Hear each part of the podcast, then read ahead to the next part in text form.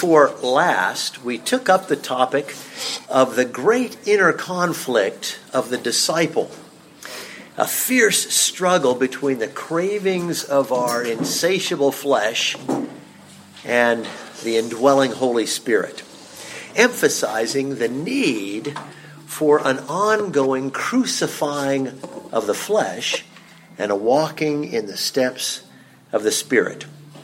And since that talk, some of you have approached me and asked if I might not say a little bit more on this vital topic, moving from the forest to the trees and indeed down into the individual weeds, getting really, really practical.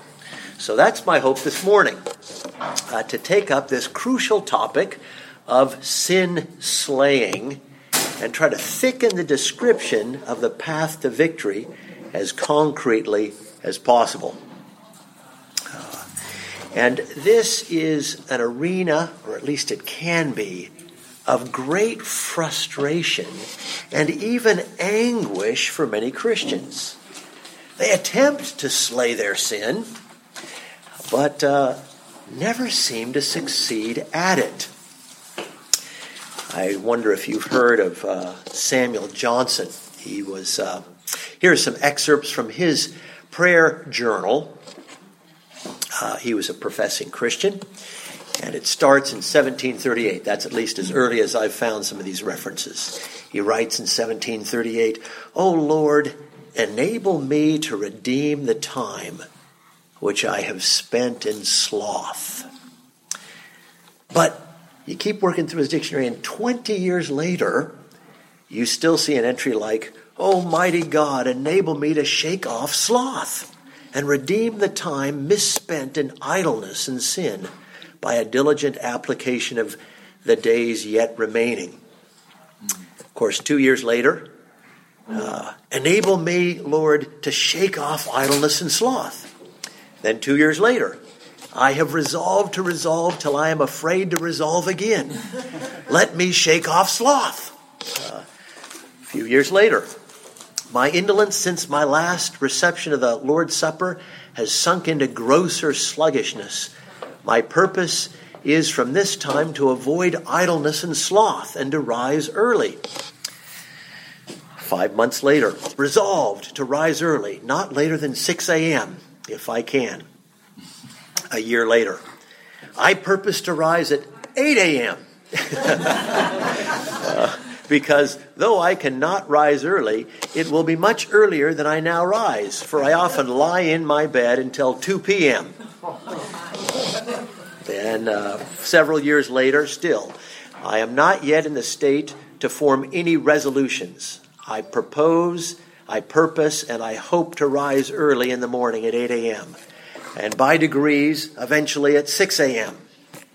Uh, uh, then 1775, okay, six years after that, when I look back upon my resolutions of improvement and my amendments, which year after year have been made and broken, why do I yet try to resolve again?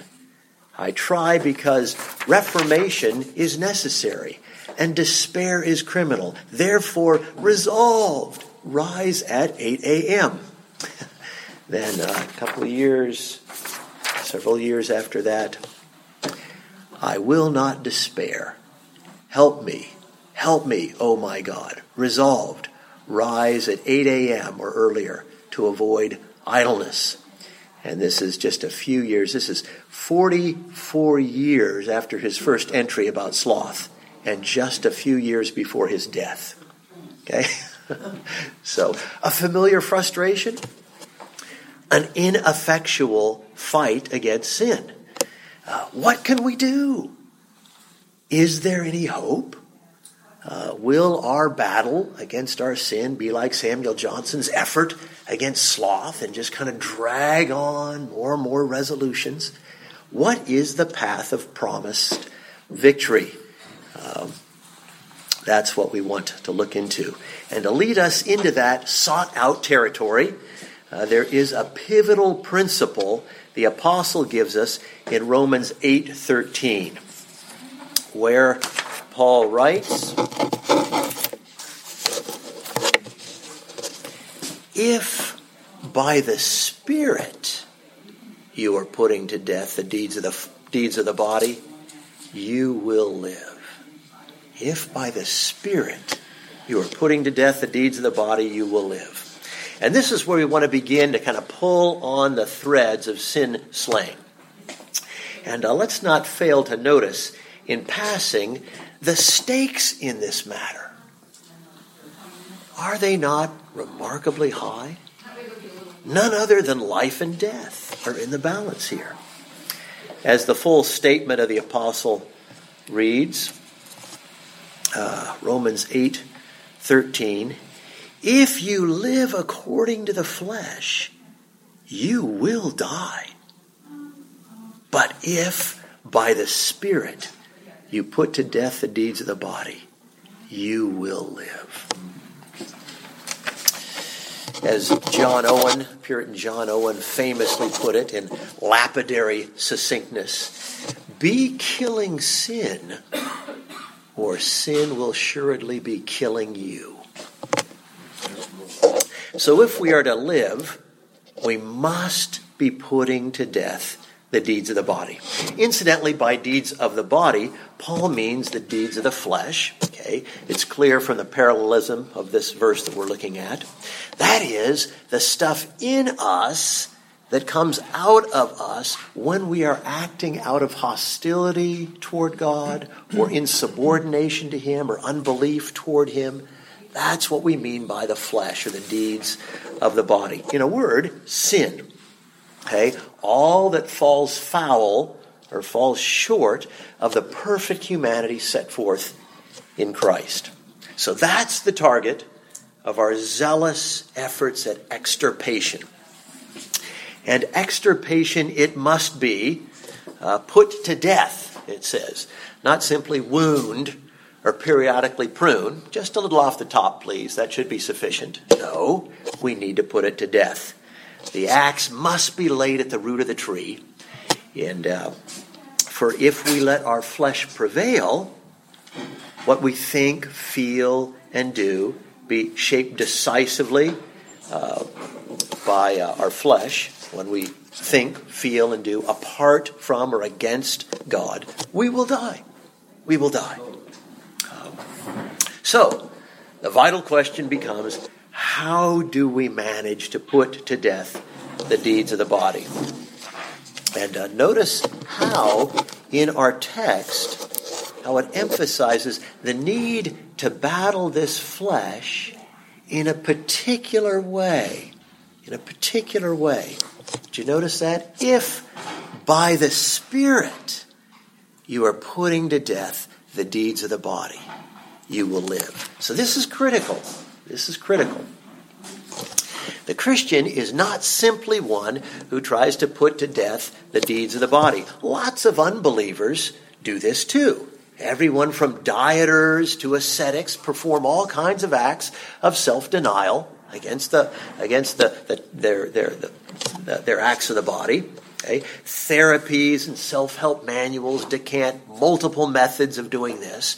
And there's a whole new spate of them every new year they come out to try to assist us in getting control over our habits and these sorts of things. Uh, self discipline, kind of Ben Franklin types abound, uh, armed with all kinds of resolutions for self improvement, just like Samuel Johnson.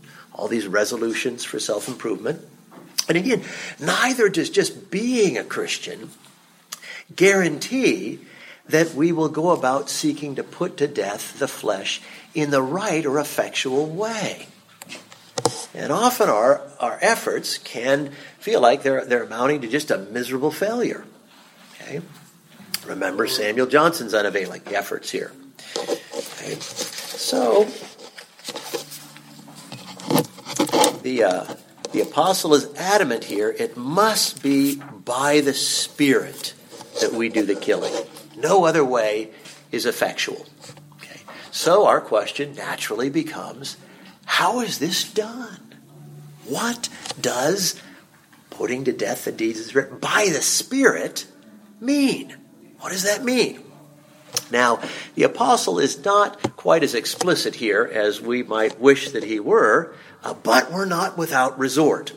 uh, for the context that we have that, that, that this verse is in gives us a good clue as to what he means. For he's just explained, same chapter, verse 5, so Romans 8 5, those according to the Spirit set their minds on the things of the Spirit. Okay, verse 5. So it's likely that the way we put to death the flesh by the Spirit is by setting our minds on the things of the Spirit. Okay?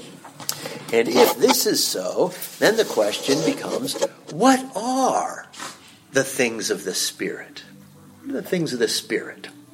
Well, without wanting to unduly narrow the identification, it is interesting that there is one place in the New Testament where the exact phrase occurs, and it's again from Paul's pen, 1 Corinthians 2 14.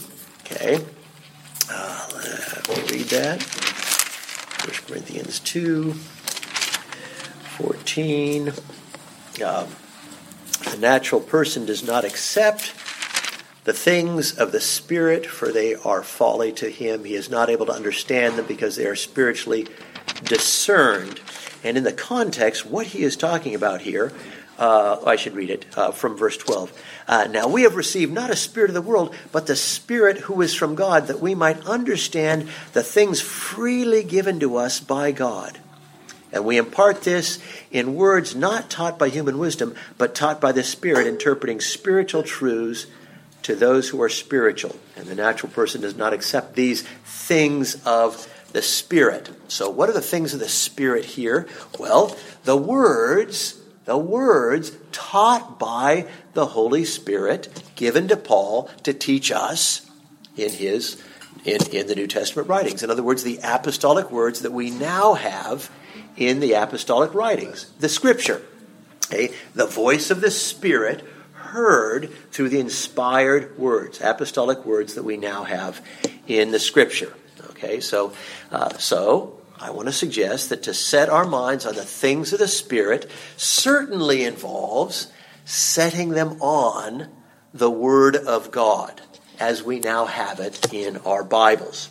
So this is my central claim, uh, and I'm quite confident that we are in solid on solid ground here. Uh, Incidentally, a corroborative piece of evidence that uh, we have made a right identification, things of the Spirit, the Word of God, is in Paul's discussion in Ephesians 6 of the whole armor of God. You remember that? Okay. Uh, and uh, if you look down through that whole armor of God, there's only one piece of that armor with which you can kill what is that? Do you remember?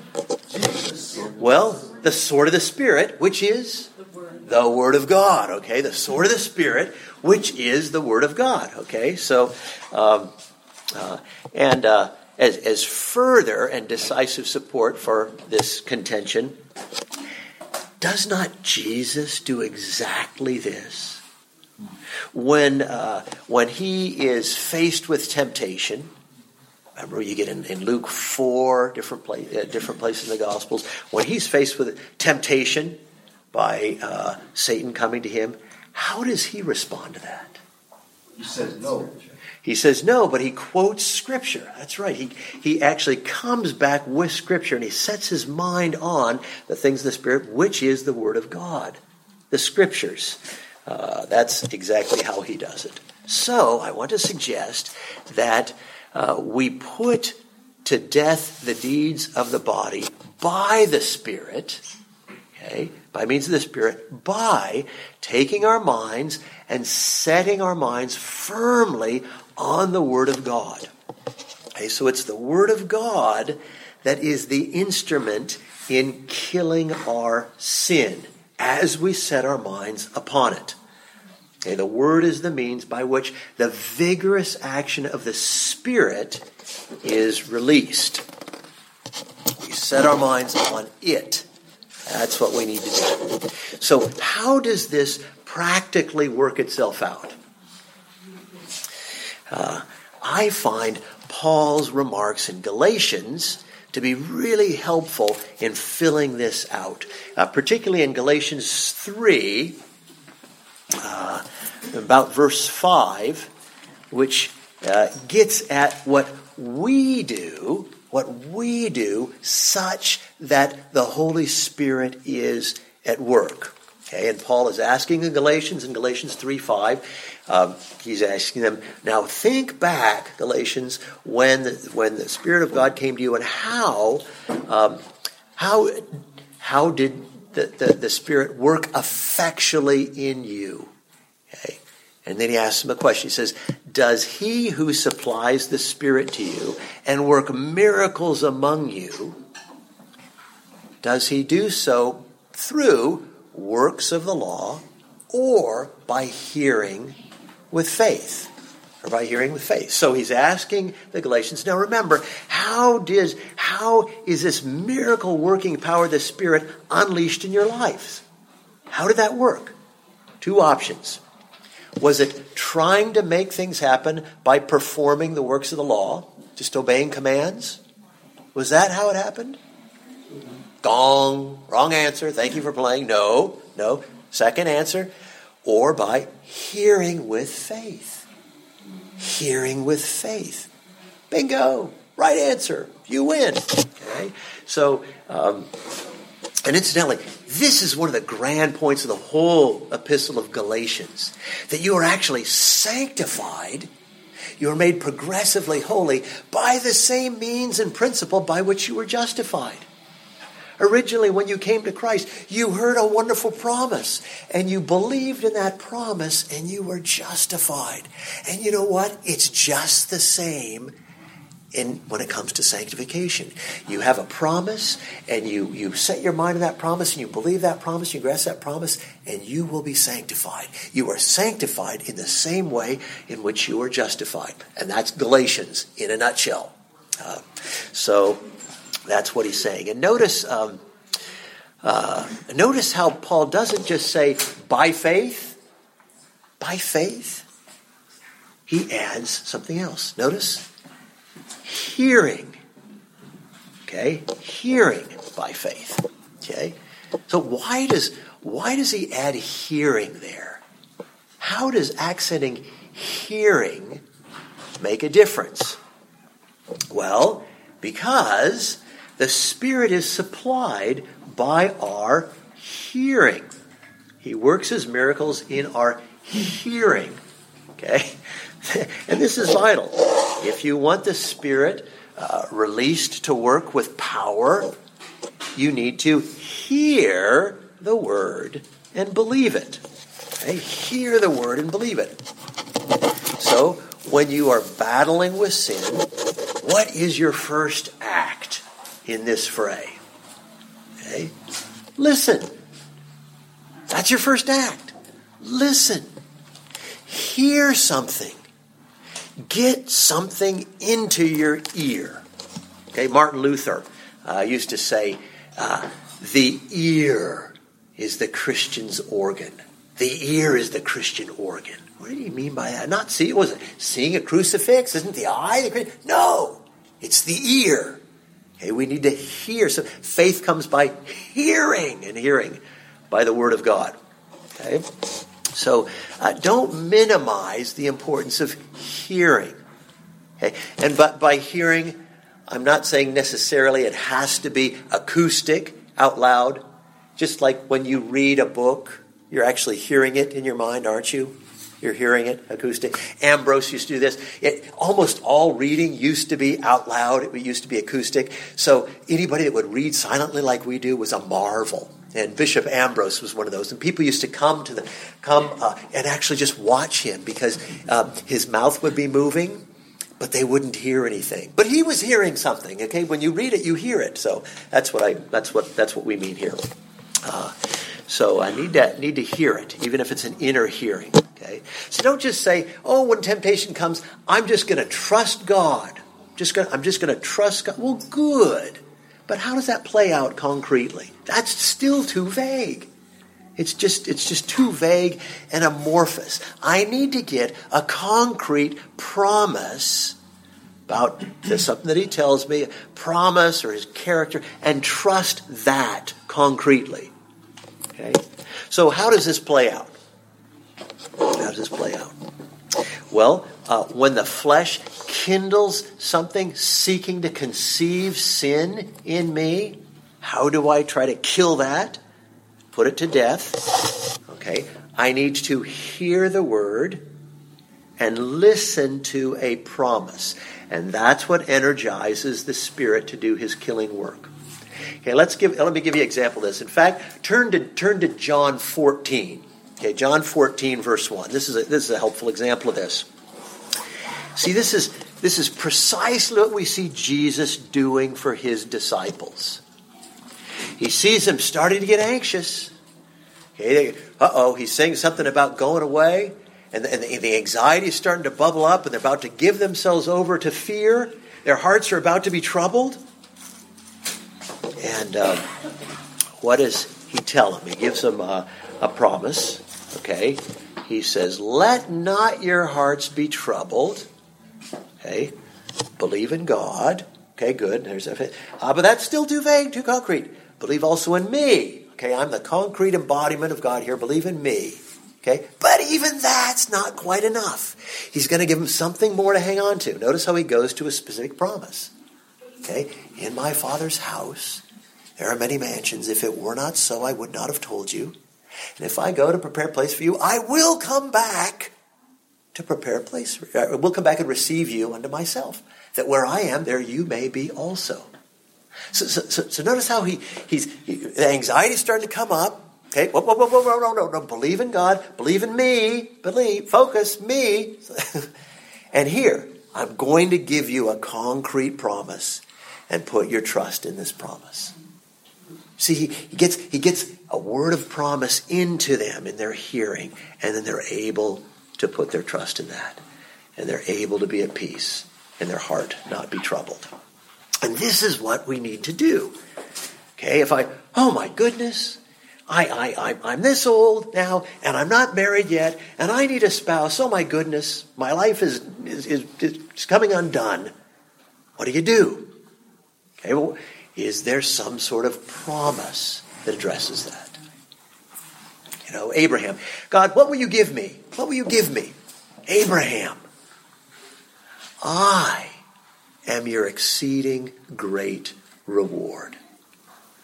I think you need to give me something. No, no, no, no, no, no, no. You tell me you are my exceeding great reward. Genesis 15. Okay, there's a concrete thing that he says. I hear that. I listen to that.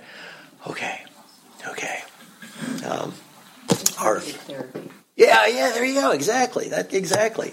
Uh, I remember uh, taking, uh, dropping Vienna off, my my oldest daughter. Uh, she was going to kindergarten, and she was so excited for this, and she was everything was all ready, and uh, she was just so happy and excited, and dropped her off. She had her lunch packed, her lunch box, and I picked her up at the end of the day, and she was crying.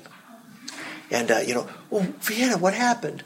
Oh, everybody thought my lunchbox was silly. So they made fun of my me because I had the wrong lunchbox. I don't know, it didn't have the right logo on or, or, something. And and and you can see she was she's just she's about to give into these these these these these soul sinking thoughts. I'm not loved. So what do we do? Okay, as we're driving home, we're just trying to get we're, we're, we're just trying to get her some hearing some word, you know.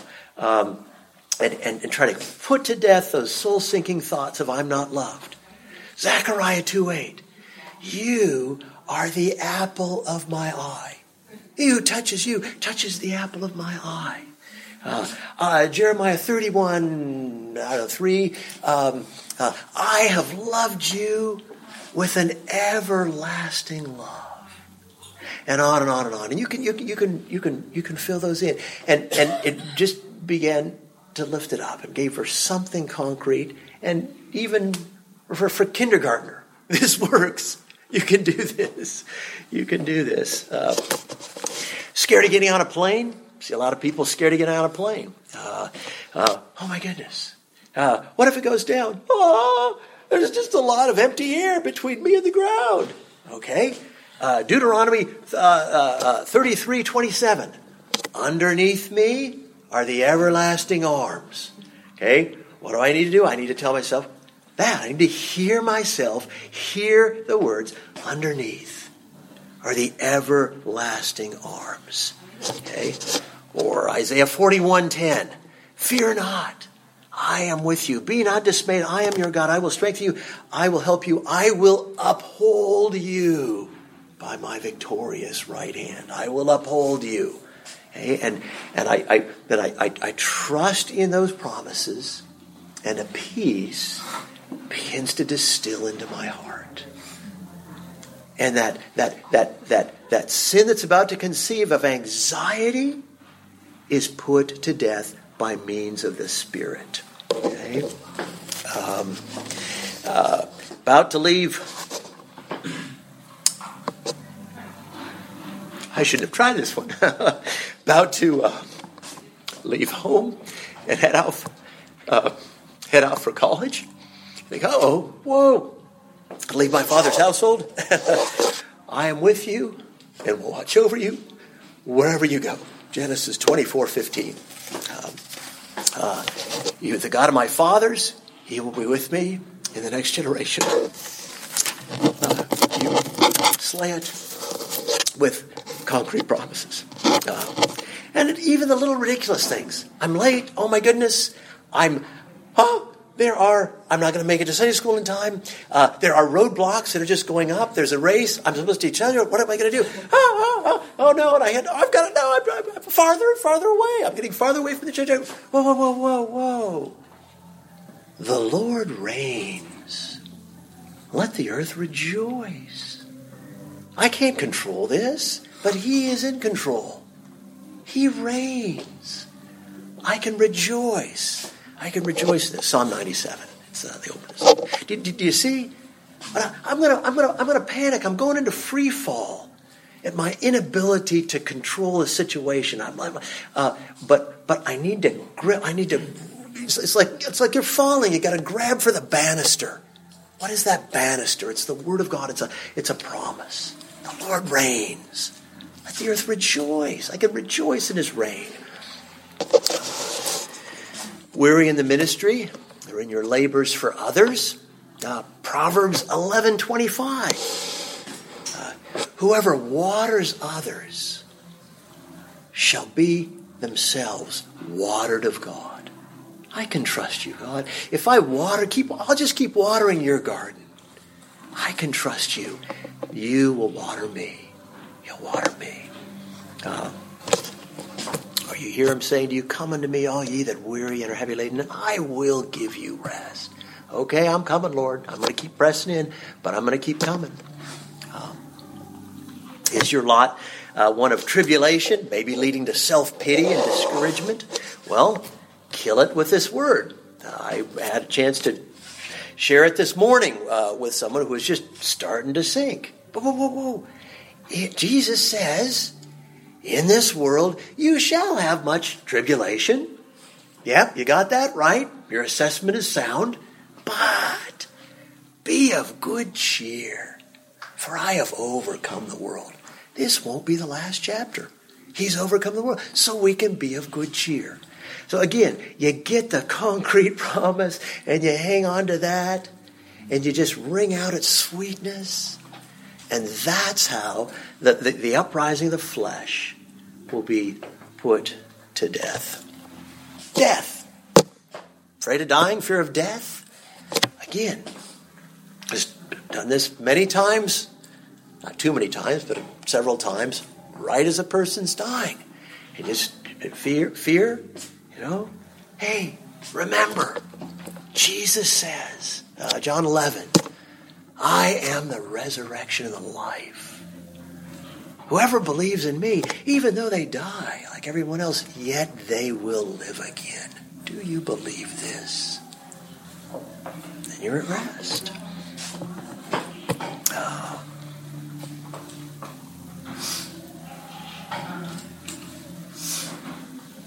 Spurgeon this morning. Did anybody read morning by morning? Spurgeon this morning. Uh, affliction. Uh, and uh, the lovely verse was I have chosen you in the furnace of affliction. Isaiah 48 10.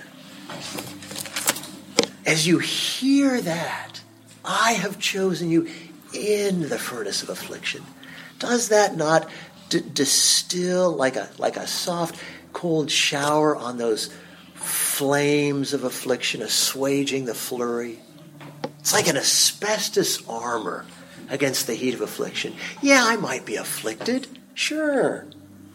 But I am chosen of God. He's chosen me. He's chosen me.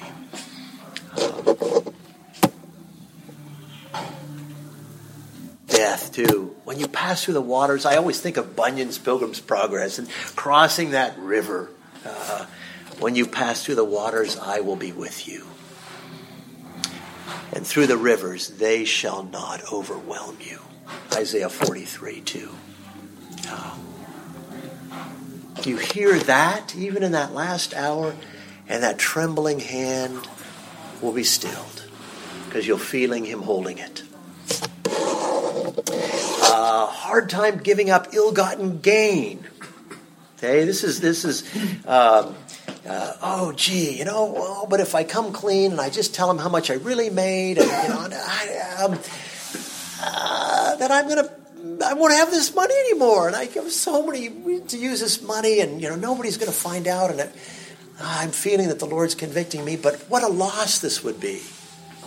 Uh, remember God's words to Amaziah. Remember King Amaziah. He's trying to get himself out of his problems, so he's hired all these Egyptian mercenaries.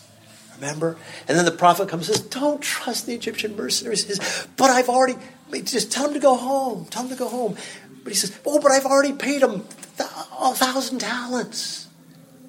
I don't, I don't want that. I don't want to have loss of all that money. Remember what the prophet tells him? Second Chronicles 25, 9. The Lord is able to give you so much more than that. So much more than that. That verse has helped me to put to death the, the, the, the inducement of the flesh to, well, you know, no, no, I, I, I just got to hang on to this. No, it's ill gotten. No.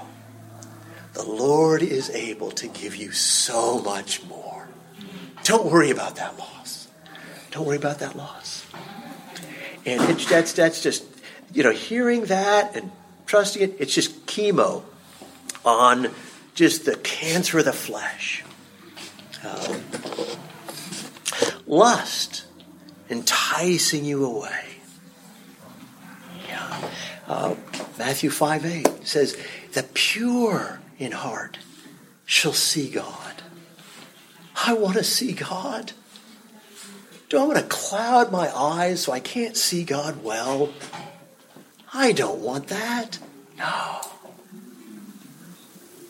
And then you turn away. Uh, pull of pornography. Um, uh, rejoice, at Proverbs 5, 18, 19. Uh, rejoice in the wife of your youth. Let her breasts satisfy you and fill you with delight at all times. I don't, I don't want to lose my capacity to have my wife satisfy me sexually. So I'm not, I, I, I'm, I'm, I'm not going to uh, create some sort of composite fantasy that's not going to allow me to be delightfully satisfied in my wife.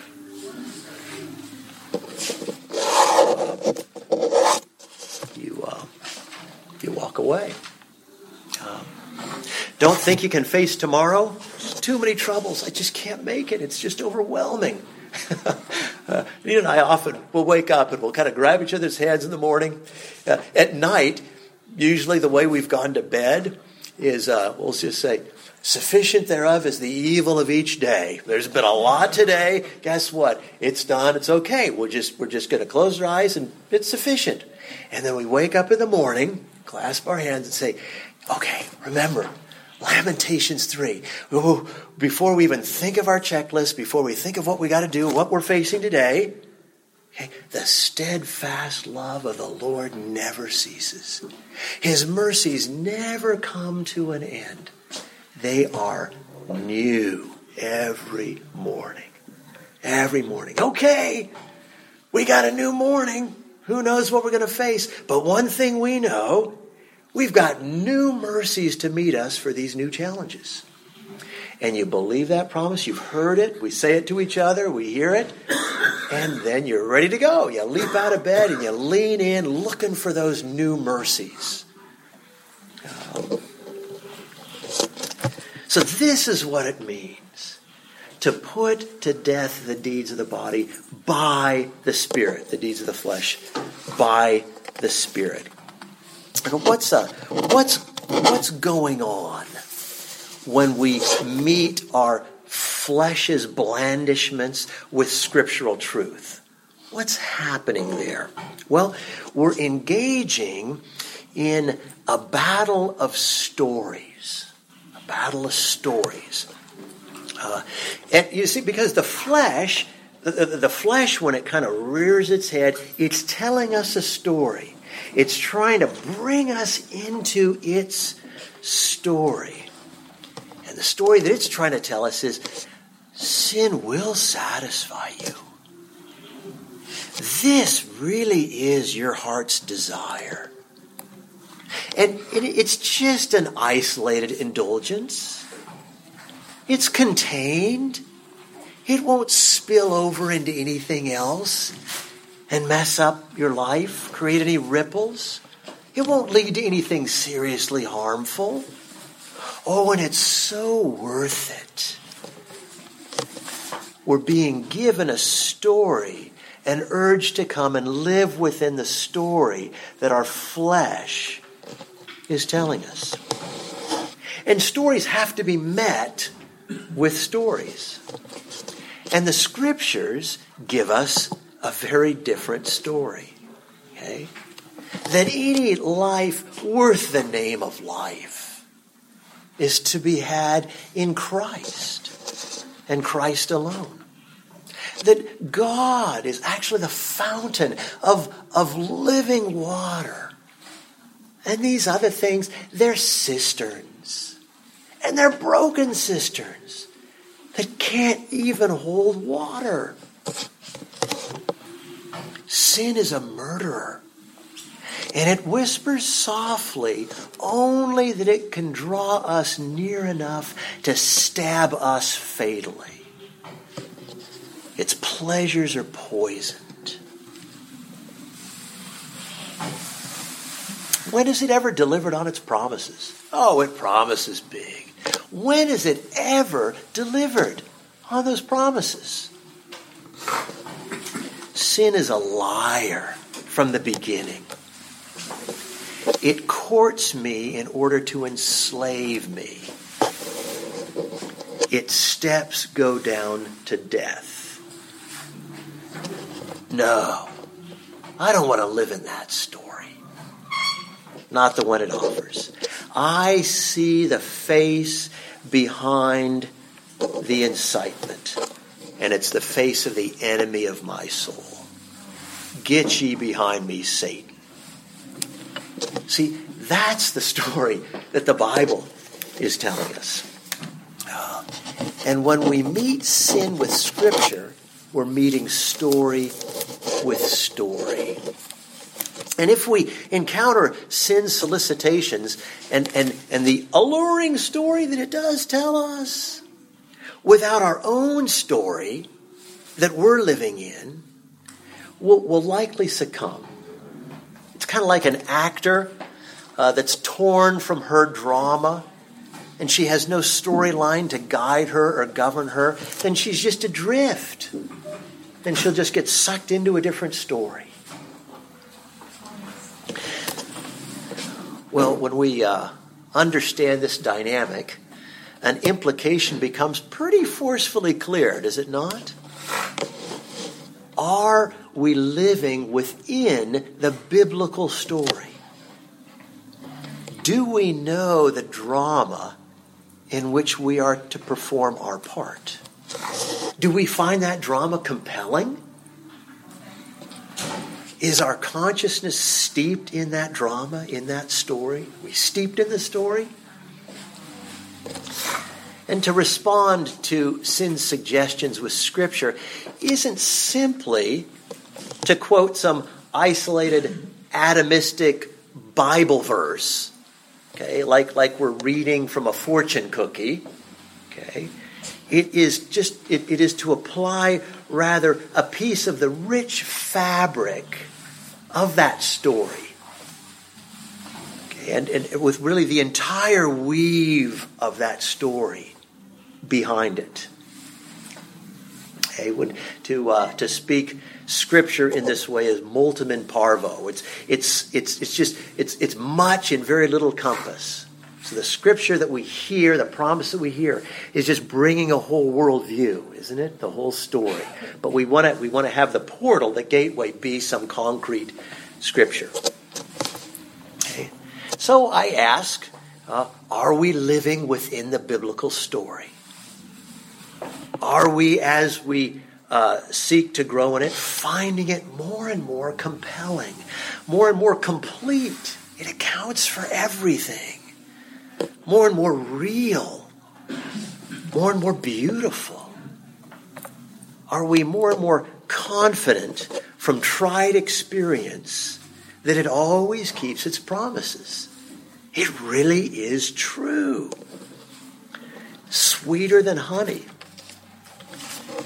For it is the expression of the one who is altogether beautiful and who alone has the words of eternal life.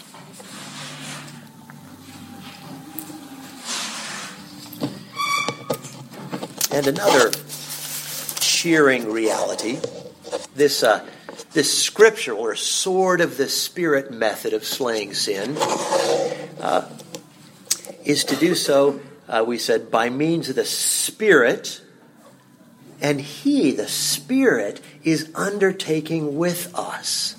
So we're not alone in this endeavor. For part of the Spirit's work is to bring the words of Scripture to our minds. He's also doing that. Because I don't know about you, but I think, uh oh, oh, I might not remember Scripture. I'm not, I don't have a very good memory. I don't know. No, no, no, no, but you're not alone here. The Spirit is going to help do just what is needed and bring the Scriptures to mind. You remember John 14, 26? Jesus is telling his disciples and reassuring them, the Holy Spirit will bring to your remembrance all that I have said to you.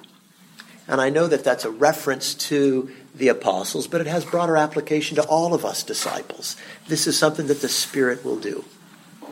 Uh, John Owen uh, writes, uh, Christ has said many things, things gracious and heavenly to his disciples. He had given them many rich and precious promises to uphold their hearts, but knowing full well how ready they were to forget and to let slip the things that were spoken, and how coldly his promises would come into their assistance when retained only in their natural faculties and made use of by their own strength. To obviate these evils, to put away these evils, Jesus tells them that this work he committed to the charge of another who will come, who will do it to the, to the great purpose, the Comforter who is in you. He shall bring to remembrance and apply to your souls the things that I have spoken, the promises that I have made, which will be unto you as life from the dead. See that? So that's going to be the Spirit's work to help out here. The Spirit brings these promises of the Word to our minds. And then not only that, but also the Spirit works upon our affections so we will savor these promises, that they will appear to us sweet, surpassingly sweet. And we will say, Yes, this is what I need. This is worth trusting in. The Spirit uh, causes us to lay great stock in these promises, to treasure them, delight in them, and to experience them as food for our souls. Uh, we may have read the promises a hundred times before, but when the Spirit comes and enlivens them, to quote John Owen again, um, we may have found no more savor in them before than the white of an egg.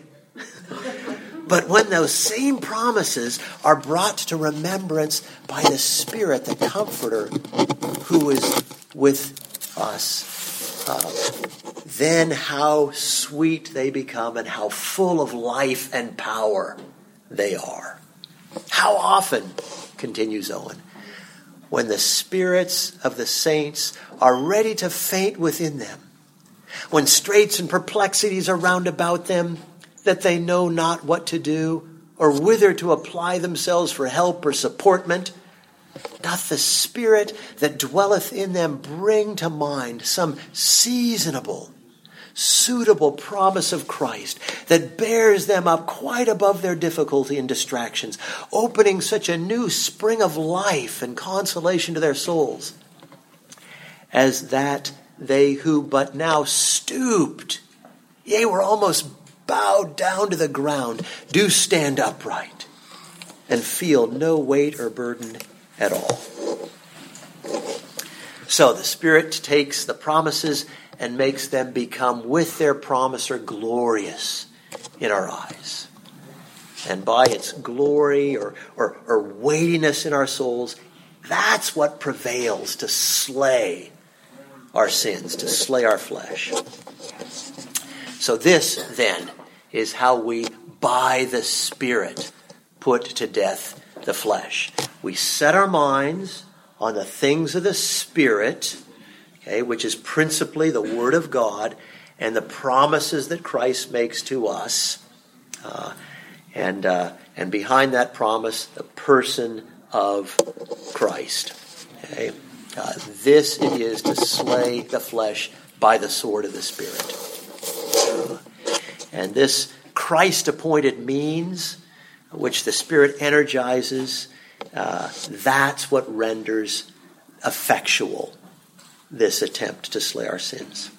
Uh, and as this is so, okay, we see how critical the role of the Word is in this work of the Spirit. Okay, yes, the Spirit brings the promises to mind, but think about it. We have to have them in our minds for the Spirit to, to, to, work upon them. Uh, we, we have to hide them in our hearts that He might be able to bring them out of our store and, and placard them before our, our eyes. You know, we, we can't just uh, restrict the Spirit's bringing Scripture to us by, by highway billboards that we happen to pass when we're driving through Amish country in Pennsylvania and somebody wrote a promise on a billboard or maybe some sort of skywriter, you know, over Daytona Beach, you know, then, uh, you know, sure, the Spirit can use that, but let's not restrict the Spirit, you know, bringing word to us that way. Um, we need to sow a rich store of word in our hearts. And this is critical for the war on the flesh.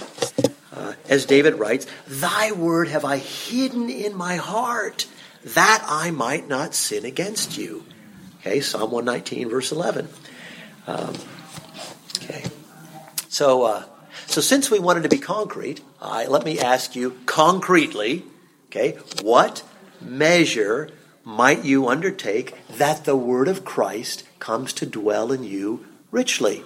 Colossians 3:16 how will you begin to make your heart a storehouse of the rich, abundant grain of the promises of God to you that are all yes and amen in Jesus? Okay? What will you do? Uh, here's a here's a suggestion uh, to uh, um, Spurgeon has a, you know, some of you know his morning and evening. We've talked about that morning by morning and evening by evening. He's got another one like that. It's even shorter, just a, one paragraph each instead of a page each, called Faith's Checkbook. Okay? Uh, and, and every day he's got another, another little promise that he gives and then a little exposition of that to kind of apply it and help you to trust it and believe it.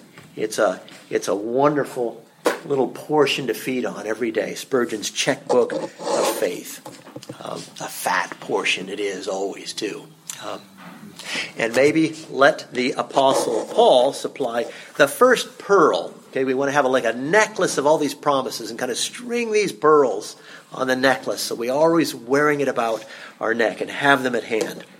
So we'll let Paul supply the first pearl of promise as you string the needed necklace and that promises this if by the Spirit you put to death the deeds of the body, you will live.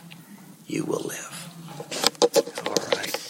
Well, thank you, team. We'll stop there.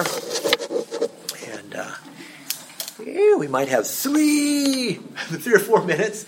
Any questions, comments about this? Yes, Chris. Where I struggle is how do I determine a promise versus situational um, reading in the Bible? For example, you know, it would be ridiculous for me to think, you know, uh, the promise of Abraham and the many nations apply to me. Yes. So how do I how do I discern between? Excellent question. Yes, yes. Um, so, um, yes, sometimes they're very specific and and and, and contextualized. Okay. Uh, uh, your your your wife Abraham, who is well advanced in years, shall give birth to a son. Okay, so sometimes you can you can see that this is very very contextually uh, spoken to an individual at a particular time and place. But the vast majority of promises are simply spoken to the people of God. And the other thing that you can that you can do is you know the per, the, the God who has spoken this promise, his character has not changed, and his goodwill to his people has not changed. So I bet you there's some sort of application of this promise to me, even though it wasn't specifically spoken to me. Because again, Paul writes, all the promises are yes and amen in Jesus to the people of God now. So uh, you can think, is there some sort of disposition of God that this expresses? That same sort of disposition is true of me. Okay? He has promised that I will not be killed by an arrow. Okay? I might not be worried that that's how I'm going to lose my life. But does that mean that, that my life is in his hands and he will protect me? Yes. And even though that promise has been spoken in terms of maybe a pestilence that stalks by night or an arrow that flies by day, or the other way around, um, you, you, you kind of have an intuitive sense that he's watching out for me and he has, he knows the number of days that he has for me even before I live one of them. Uh, so you kind of subtly get to know the language of Scripture and how to do the translation work.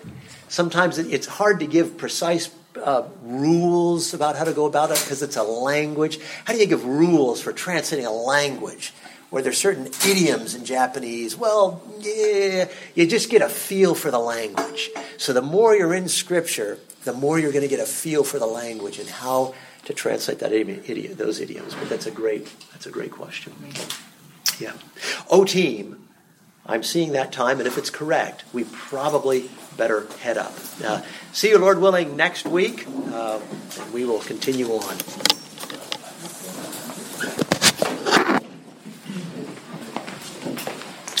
I haven't touched it, so I couldn't have fouled it up. I don't.